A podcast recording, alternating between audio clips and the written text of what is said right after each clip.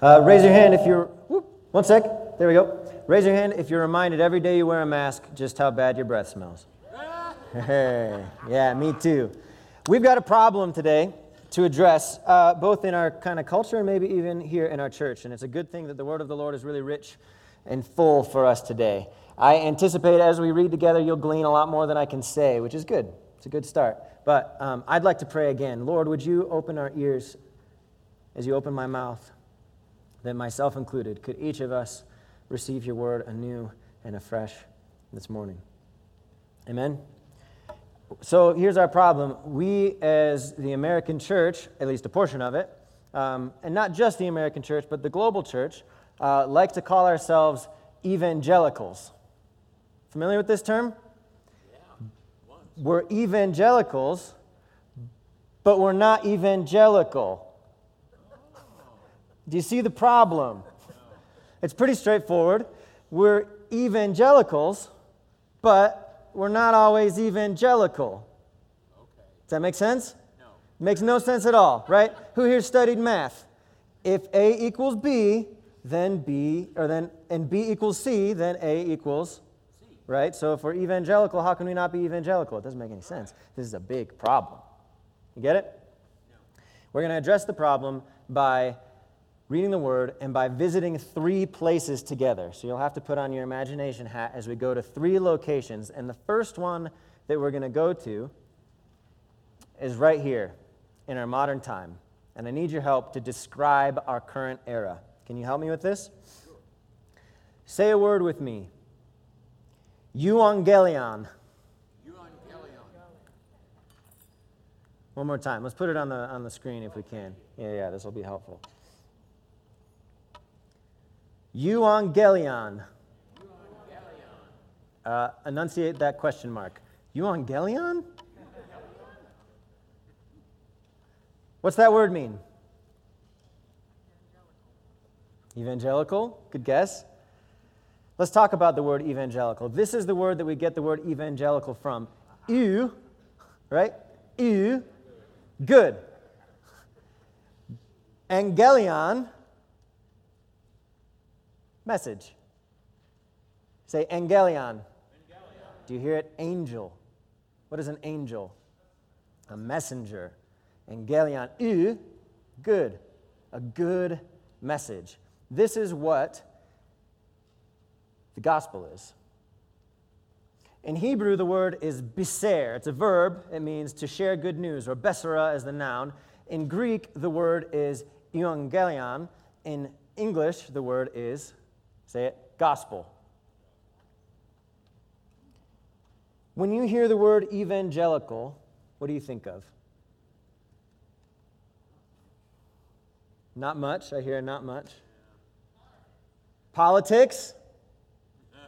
Bible. Bible? Christian? You're cheating. it's typical. Yeah, I know. Bible thumper? What else? What do you hear when you think of evangelical? Charismatic, Charismatic maybe? Yeah? Evangelism. Evangelism. There's a lot of things. And I want to tell you right now, actually, before we get too far into this, evangelical is a really good word. Um, it's pretty tempting in culture when a word gets co opted to mean all sorts of other things like politics, um, which is what the majority of our culture will hear when they hear the word evangelical. Um, it's tempting to think, oh, we'll just scrap that word and make a new one that's better. We don't need to scrap evangelical, but we do need to return to evangelical and understand what it is. Now, euangelion is a word we just defined, right? It means good news, but it's a particular type of news in almost every circumstance. You tracking with me? This good news is something when David is sitting on his throne, right? Somebody's going to come barging through the door and they'll say, Biser, Biser, right? It's political, it's national news. It means the soldiers, the armies have just won a battle, and when they return, they're reinforming the king that he can still sit on his throne and doesn't have to flee. So it's not always the news David got, if you've read his stories. Then the word euangelion was used very specifically in Rome. Similar way, if soldiers went out, they'd return to Caesar with good news. But every time uh, not only that, every time a new Caesar was inaugurated, the good news was sent out into all of the land and all of the towns and cities um, and small cities and large cities, right, and territories would have a messenger go, going to them saying, This is the good news. Augustus reigns. And because Augustus reigns, he's going to give you this, this, and this, and this. Back pocket, he's also going to tax you this, this, this, and this.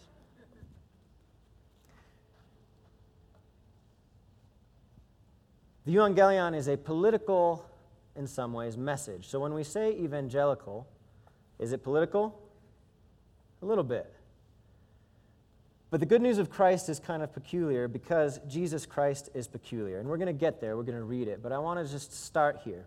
We recognize plainly that one of the traits of the Church of Christ, certainly according to Acts, is that it is evangelical. Okay?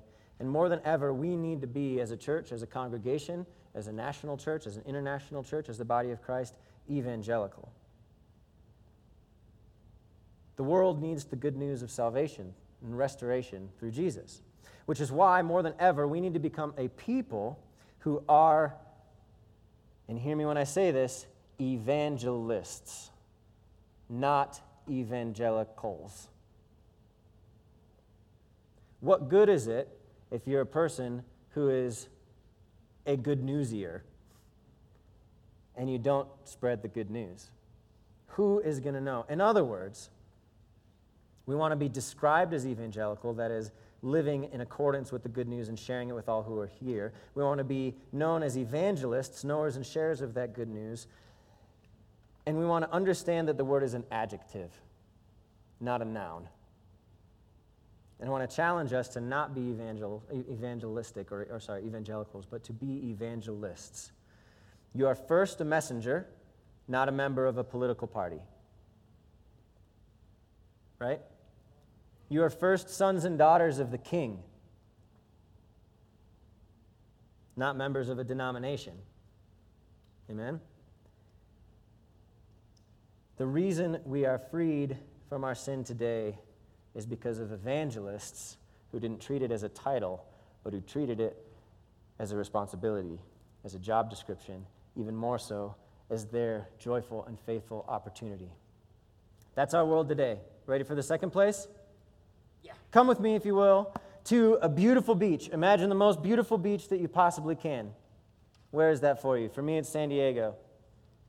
Any other? Cancun? Yeah? Anyone been to the Mediterranean? Yep. On the east side of the Mediterranean, there's a city uh, that once was called the Diamond of the Mediterranean, even by Caesar himself, built by Herod the Great, called Caesarea by the Sea. And if you would, would you open your Bibles to Acts chapter 25? We're going to start in verse 23. If you're at home, I encourage you to have your Bibles out. If you're here, you can pull out your phone. We don't have Bibles for you under the chairs, or you can read along on the screens. So we're in Caesarea. How did we get here? Good question.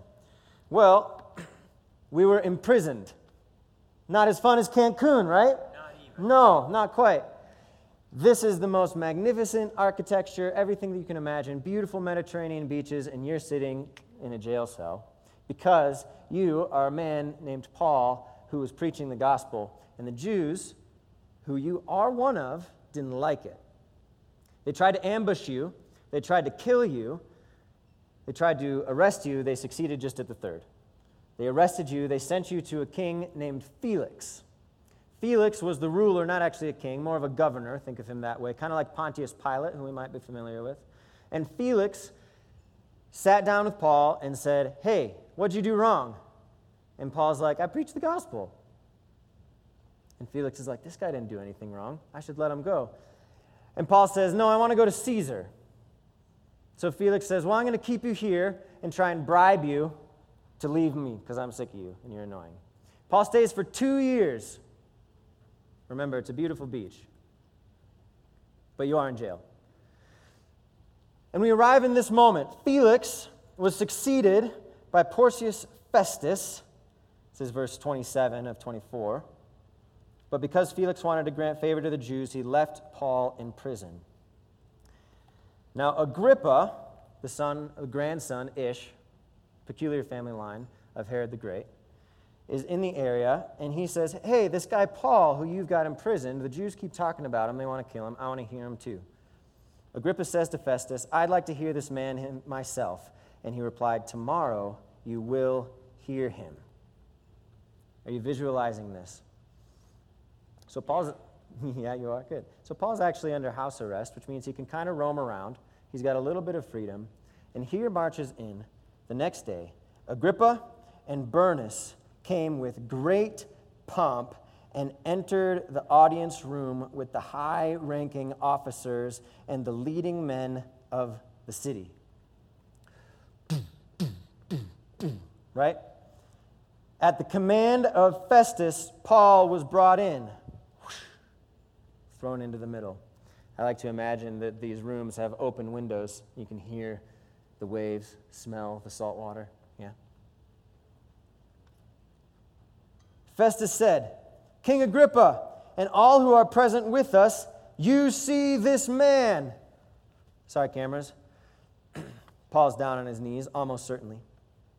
The whole Jewish community has petitioned me about him in Jerusalem and here in Caesarea, shouting that he ought not to live any longer.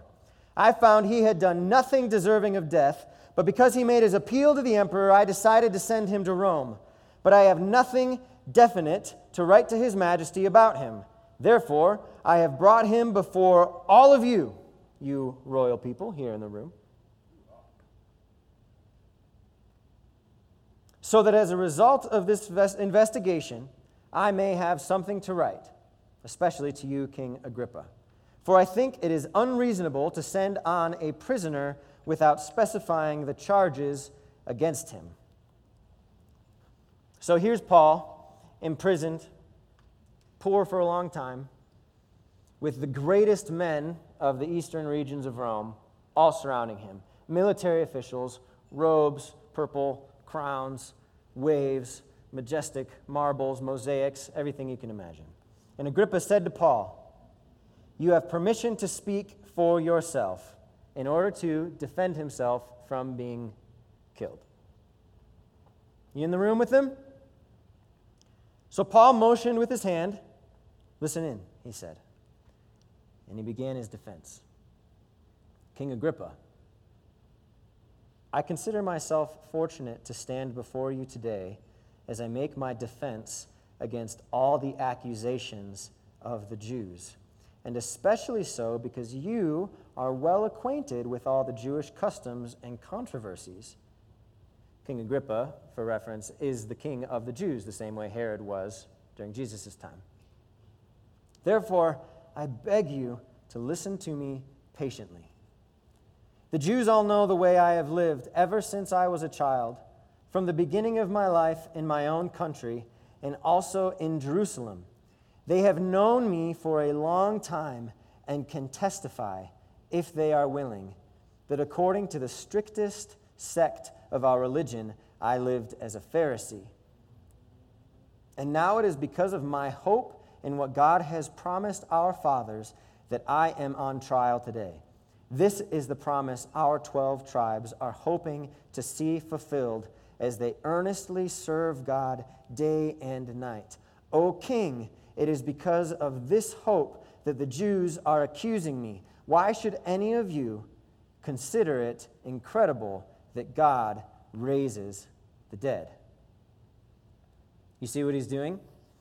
He's very clever. He's appealing to Herod's Jewishness, he's appealing to his own Jewishness, and he's saying, Why should it be any surprise that God raises the dead? In fact, he's done it throughout our scriptures. Look at Elijah's bones, when, or when the man was tossed on Elijah's bones. Boop, popped up. Other stories, and of course, God can do this. I too, Paul, was convinced that I ought to do all that was possible to oppose the name of Jesus of Nazareth, and that is just what I did in Jerusalem. On the authority of the chief priests, I put many of the saints in prison and when they were put to death, I cast my vote against them. Anyone remember a name of one of those individuals he's referring to? Stephen. Paul was there, not only watching, holding the coats, giving the thumbs up. Paul's making a defense in a courtroom that he should not be put to death. And what's one of the first things he does? He admits he's a murderer. Good idea or bad idea? I don't know, you know. I wouldn't do it. Many a time I went from one synagogue to another to have them punished, and I tried to force them to blaspheme. In my obsession against them, I even went to foreign cities to persecute them. On one of those journeys, I was going to Damascus with the authority and commission of the chief priests. Who's accusing Paul? The chief priests. Whose authority was Paul murdering others under? Chief priests. He's clever. You see how he's working this? About noon, O king, as I was on the road, I saw a light from heaven. And if you look straight up at these, you'll have a similar experience. Brighter than the sun, blazing around me and my companions. And we all fell to the ground. And I heard a voice saying to me in Aramaic, Saul, Saul, why do you persecute me? It is hard for you to kick against the goads. And then I asked, Who are you, Lord? I am Jesus, whom you are persecuting, the Lord replied. Now get up and stand on your feet. I have appeared to you to appoint you as a servant and as a witness of what you have seen of me and what I will show you.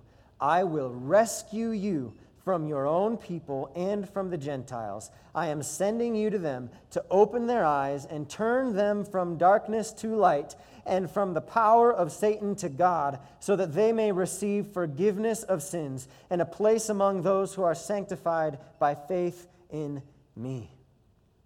So then, King Agrippa, I like to imagine they were kind of lost, imagining with Paul, right? I said, hey, come with me to Caesarea. Paul's like, hey, come with me to Damascus, you know? So then, King Agrippa, back to the real world. I was not disobedient to the vision from heaven. First to those in Damascus, then to those in Jerusalem and in all Judea. Does that remind you of anything? Acts 1 8, maybe. And to the Gentiles also. I preached that they should repent and turn to God and prove their repentance by their deeds. Maybe so for us. That is why the Jews seized me in the temple courts and tried to kill me. But I have had God's help to this very day. And so I stand here and testify to small and great alike. Who's small in that room? Nobody. I am saying nothing beyond what the prophets and Moses said would happen that the Christ would suffer, and as the first to rise from the dead, would proclaim light to his own people and to the Gentiles. And at this point, Festus, like Jack Nicholson, interrupted Paul's defense. You are out of your mind, Paul, he shouted. Your great learning is driving you insane. And Paul said, You can't handle the truth. That's right. And Paul said, I am not insane. Most excellent Festus. Which is such a bad name. Can we just pause and acknowledge? Paul replied, What I am saying is true and reasonable. The king is familiar with these things. Remember, it was Herod Agrippa's dad killed Jesus or who was there when Pontius Pilate did it. He knows. The king is familiar with these things, and I can speak freely to him. I am convinced that none of this has escaped his notice because it was not done in a corner. How good of a gospel is that, right? Public news. King Agrippa, looking at King Agrippa, who professes to be a Jew as king of the Jews, do you believe the prophets? I know you do. And then Agrippa said to Paul, uh, well, uh, Do you think that in such a short time you can persuade me to be a Christian? And Paul responded, Short time or long, I pray God that not only you, but all who are listening to me today may become what I am, except for these chains.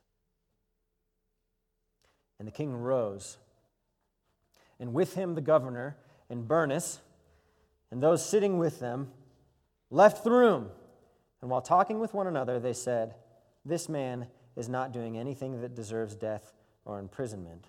And Agrippa said to Festus, This man could have been set free if he had not appealed to Caesar. The word of the Lord. We say, Thanks be to God. We don't usually do that here. What a story. Paul had his life on the line. His life on the line. And in that moment, what was he accused of doing? Sharing the good news. And something stands out to me in this moment. Remember, gospel, euangelion, if we go back to this word, is a political announcement. It's an announcement of who the true king is and what that means for the kingdom. And when Paul shares this gospel, notice what happens. He's in the middle of sharing it, and what does Festus do?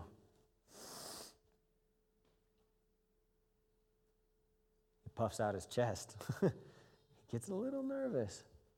And I find it fascinating. When Jesus is talking to Paul, he says to him, Now get up and stand on your feet. Okay? What did Jesus do to Paul? He restored him. Jesus, the rightful king, lifted Paul up from the ground. Now, at the end of this, Paul replies, Short time or long, I pray God that not only you, but all who are listening to me today may become what I am, except for these chains. And what did the king do? He rose to his feet. We've got a slide up here. It asks a question Where did Paul stand? You can find it. You might have it in your bulletins.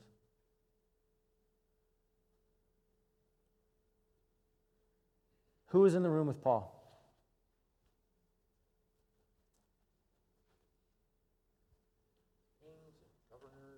Kings, governors, generals, all the, some of the priests. The priests probably weren't allowed in, maybe one or two. What was Paul? A prisoner. Who stood the tallest? Paul. Who was scared of who? What did Paul do? Shake his fists at them? Point fingers? He told the truth. He shared the gospel. Here's the thing about our gospel it's true, it was not done in a corner. And if you're an evangelist, all you need to do is talk about it. And those who have ears to hear will be compelled I want to take you to another place. We're going to come back to Caesarea. But now I want to go to Iran. 2007. Masood, say Masood. Masood was a gentleman whose brother was on death row for being a murderer. Not because he evangelized, he was a murderer. He was a cruel man. He was a wicked man. His name was Raza, or Reza, sorry. And Masood wanted to go visit his brother before he was put to death. And he goes in expecting to find somebody who's angry, who's violent like they've always been, who's tormented, who's terrified and scared like a kid would be if they're being put to death. And he comes in, I'm reading from Voice of the Martyrs magazine. But to Masood's surprise, picture it, Probably hot, probably metal, probably between gates. Reza did not need to be comforted. I thought that I would find him worried and upset, but he was very peaceful, and he greeted me with a smile and a face full of hope. Masood said, I was wanting to comfort him, But in that short time before his death, he said to me, Do you know the reason for my peace and my strength of heart? Two days ago, I received a new life, and I am no longer afraid of death. Reza told his brother. Moments in terms of a lifetime from death. I know that the Lord Jesus Christ has accepted me and that I am going to be with him, so don't worry about me. Reza then urged Masood to put his faith in Jesus. Iran, 2007. Evangelism in the eyes of the government. Thumbs up, thumbs down. Thumbs down. Who stands next to you when you are communicating with people in prison? Guards, others. Here comes Reza. His life is gone, and yet he's found a new one. And he tells his brother, Put your faith in Jesus, seek forgiveness of his sins, so that you too can find salvation through Christ.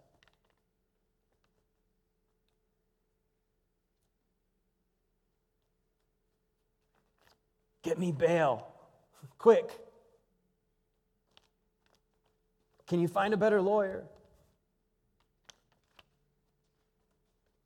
Put your faith in Jesus.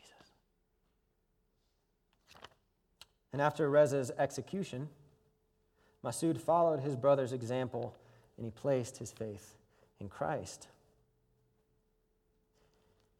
And Masood went on to try and find the pastor who had helped his brother while he was in prison because Reza became a Christian because there had been a pastor who was imprisoned for evangelizing. He could not find him until many, many years later when he found a man who had known him. And this guy, the pastor, his name was Amir, had told the story of Reza because it was such a remarkable one. According to the pastor, Amir, who was the man in the prison who helped him, shared the gospel with him, considered Reza one of the most restless inmates in the prison. He was uncontrollable and he had a bad temper. Nobody liked him, just to reiterate. But when Reza heard the gospel from Amir, he sensed a spirit of love and peace that convicted him. My friend, what are you doing here? Reza, the murderer, asked Amir, the Christian. How come a good person like you ended up here? I've committed murder and should be here. But what have you done? And Amir replied, ah, I didn't really do anything. It's unfair, this justice system. Not what he said. Amir said, I am in here just for you. So that today you can hear the gospel and be saved and set free.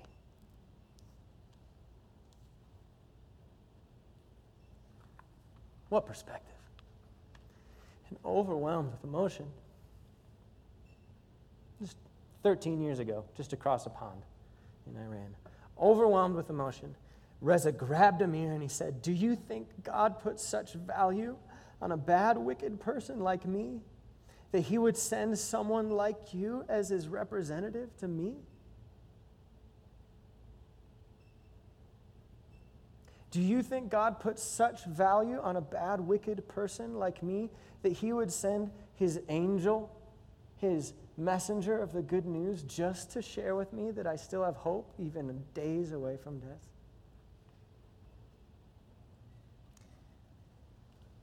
And the answer is yes.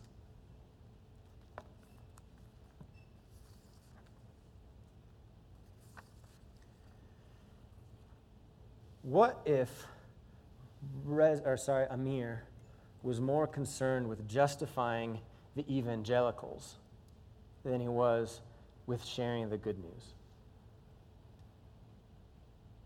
Right? What if Paul was more concerned with just getting out of prison, get somewhere safe, than with sharing the good news?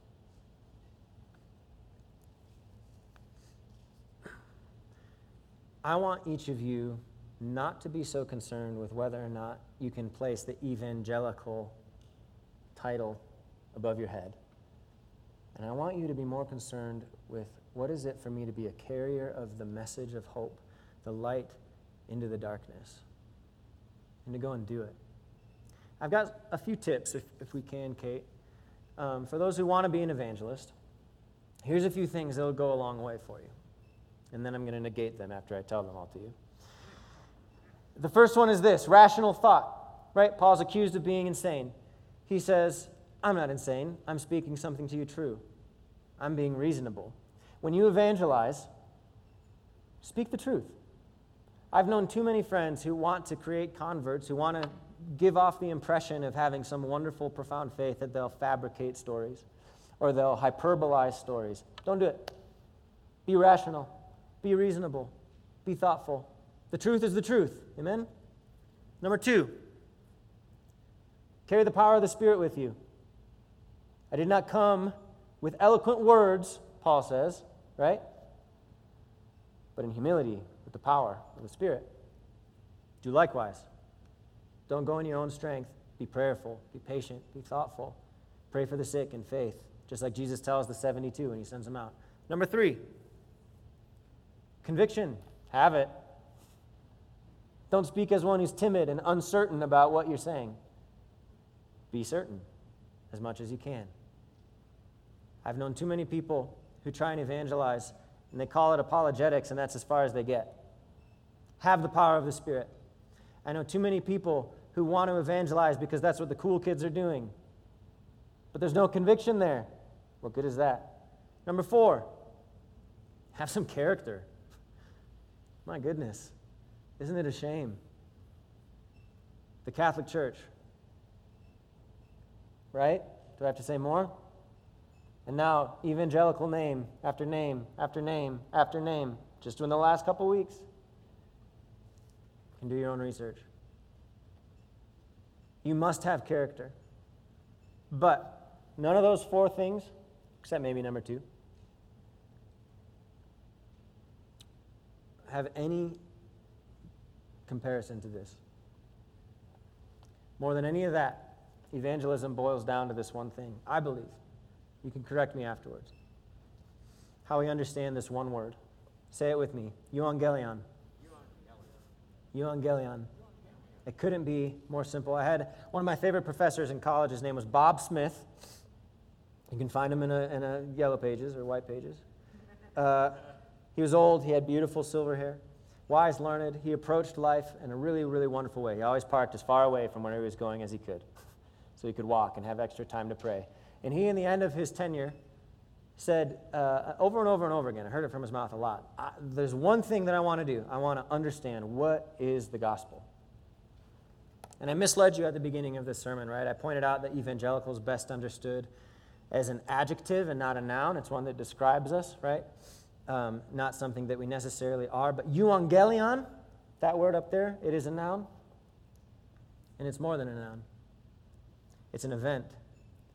And it's more than just an event, it's a real time, happened before, happening again, will be happening event that continues as long as Jesus is alive. You hearing what I'm saying? Because the gospel is the news that Jesus himself is alive that he is currently, right now, the king, and that in his kingdom there is freedom. In his kingdom there is healing. In his kingdom there is salvation and joy and newness of life. In his kingdom, love overcomes evil, and those who are last will be made first, and those who are first will be made last, and justice will be fulfilled, and all things will be restored, and we have nothing, nothing to fear. It's a noun, it means all that. Amen? In you, the most important thing more than those other techniques and strategies about evangelizing and how to do it well, the most important thing is that you understand this news, what it is and what it means to you. Because if you hear it, and if you hear it truly, if you let it sink to your heart, the fact that while you were enemies with God, while you were a murderer in prison, God sent an angel to you to save you, to share this good news, that you can react to that, respond to that with a yes, with an affirmative, be given new life. You experiencing the salvation of Christ for yourself, receiving it and recognizing that it is good news. That when you're in prison, when you have chains around your arms and your feet, that it's still good news. In fact, the best news. Then you can be an evangelist. But as long as you think it's more important for me to escape, it's more important for me to justify my titles, it's more important, it's more important, it's more important. I'm concerned we have a problem.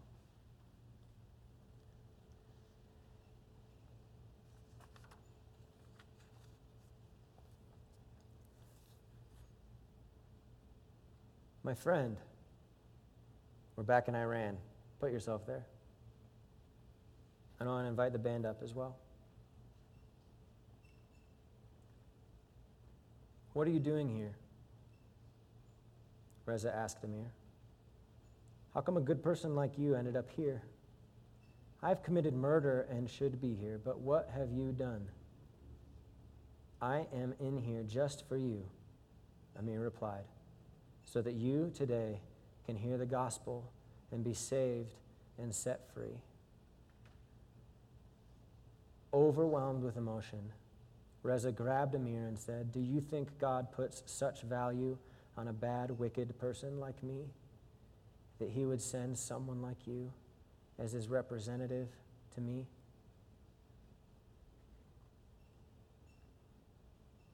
We're going to spend the next 10 minutes and we're going to remember your story of hearing and receiving the good news that Jesus Christ is for you.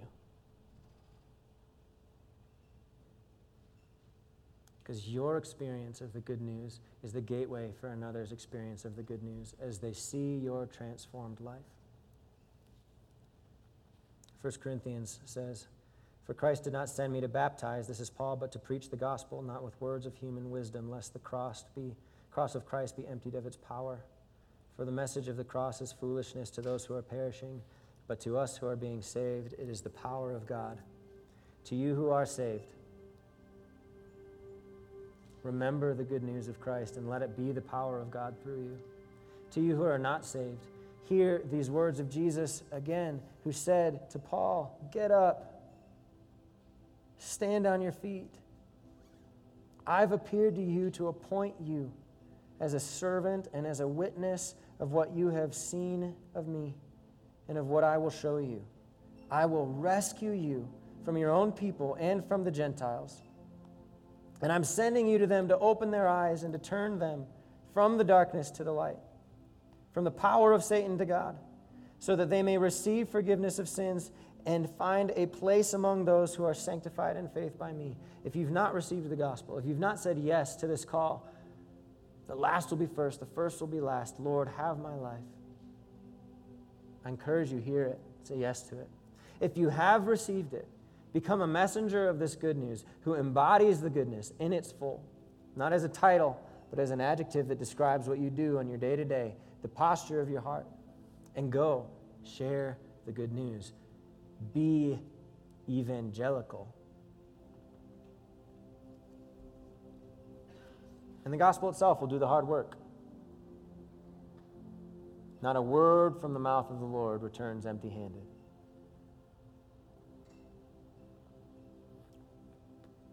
With dusty feet, go. God's calling you to be an evangelist. 10 minutes, a little less than that now. Remember how much of a sinner you were. Remember the cost of your sin. And with eyes fixed on Jesus Christ, remember how good this good news is, so that when you see any lost person,